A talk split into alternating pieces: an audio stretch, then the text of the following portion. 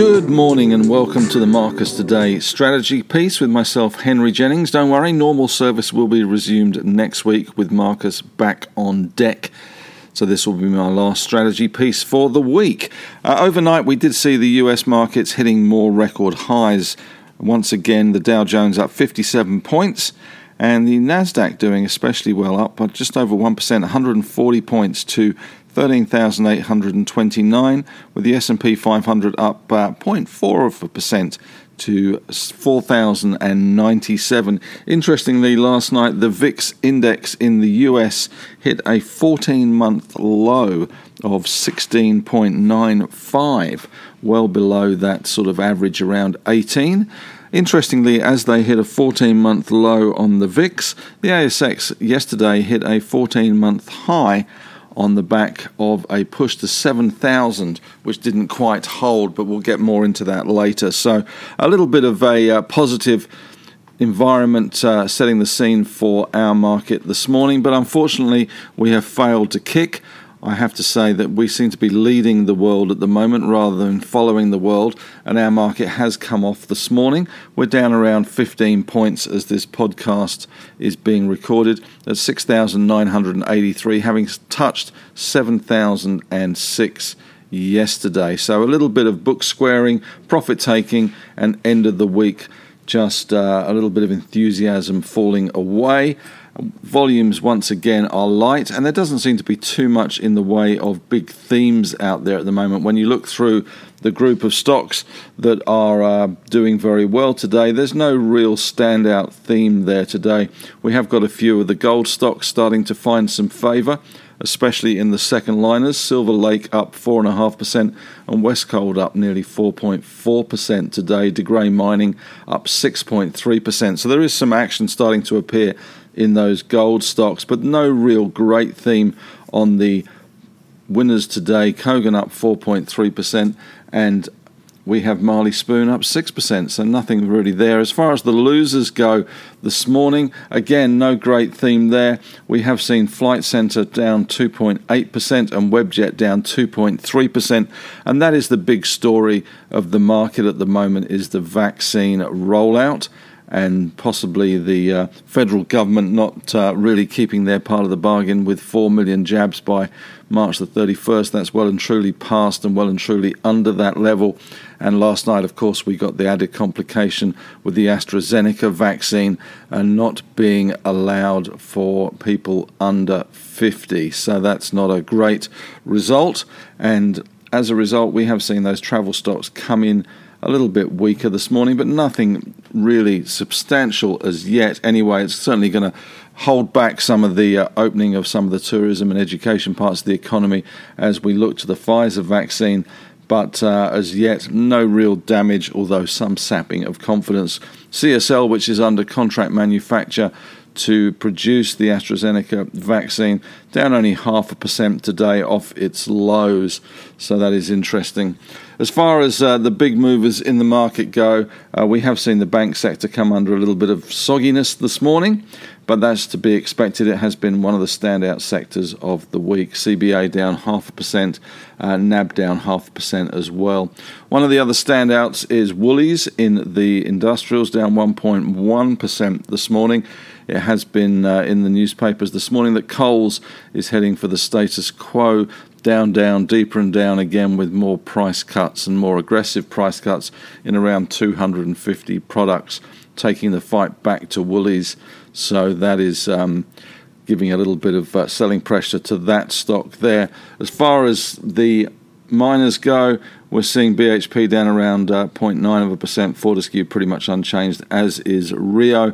But we are seeing, as I said earlier, some action in some of those gold miners with Newcrest up 1% as well. So certainly some things stirring in the gold sector at the moment. And overnight, we did see the bullion price rise $16.60 to $17.58. So that was some good news there. Commodities generally were quite firm overnight with uh, copper up around 1% and other industrial metals up around a similar amount. And we've seen Oz Minerals up a small amount today, up 0.3 of a percent. And Western areas, which had that production upgrade yesterday and had a good bounce as the shorts covered, down around two cents today. Nothing very exciting there, I'm afraid. In the newsletter today in strategy, we're looking at a fairy tale to end the week. We've done dragons, bears, and Goldilocks. And also uh, today, so we're getting the Pied Piper of Hamelin today, talking about some of the people that lead the market and what they pronounce and how it affects the market, whether you're one of the rats or whether you're one of the children. So, a little bit of a slightly tongue in cheek look this morning, I guess, at a fairy tale, The Pied Piper. Normal service will be resumed next week with Marcus, of course, back on deck doing the strategy piece. But for now, I get a chance to do it. And also, uh, just a couple of interesting things out there as well. I saw the Fed chief Jerome Powell being interviewed on CNBC this morning, and the CNBC anchor asked him what tools were available to help stem any rise in inflation. Of course, the Fed has talked before about many tools available.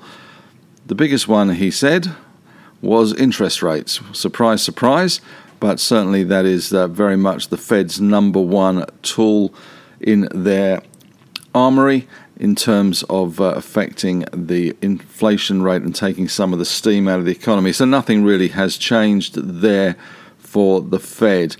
As far as uh, other things in the strategy go, interestingly, I got an email yesterday from Commonwealth Bank asking if I'd like to take out a personal loan. Very kind of them to offer.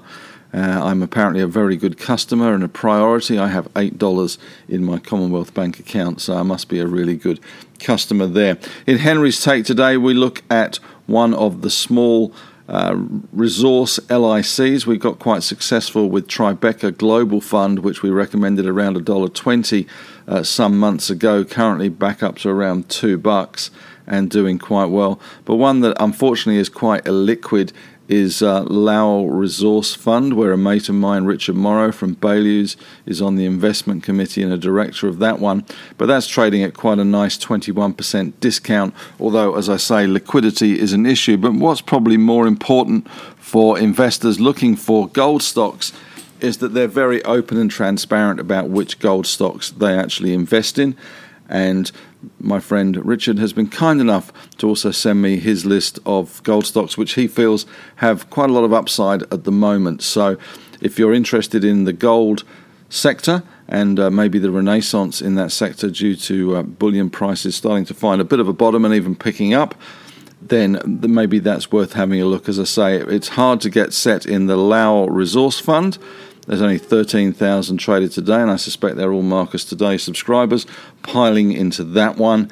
But um, there are some good ideas as far as small cap golds, which have been doing, some of them have been doing quite well, to say the least. Chalice, for instance, has been a massive winner for, uh, for people and has defied gravity in terms of the, um, the gold price, as has LEX, L E X is the code, which is more formally known as Lefroy Exploration. That has been a massive six or seven bagger for the boys at, Le, at Lowell. So um, that is a good stock and certainly one that um, you may want to have a little look at.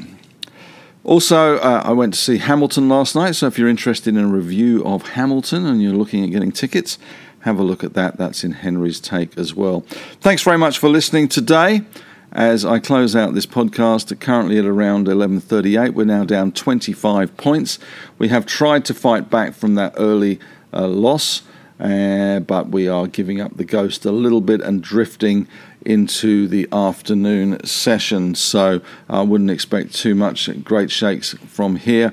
We do have the um, RBA uh, monetary policy out at uh, 2:30 this afternoon as well but all eyes really on the vaccine and the issues surrounding that at the moment, that's for sure. Thanks very much for listening. Have a great weekend.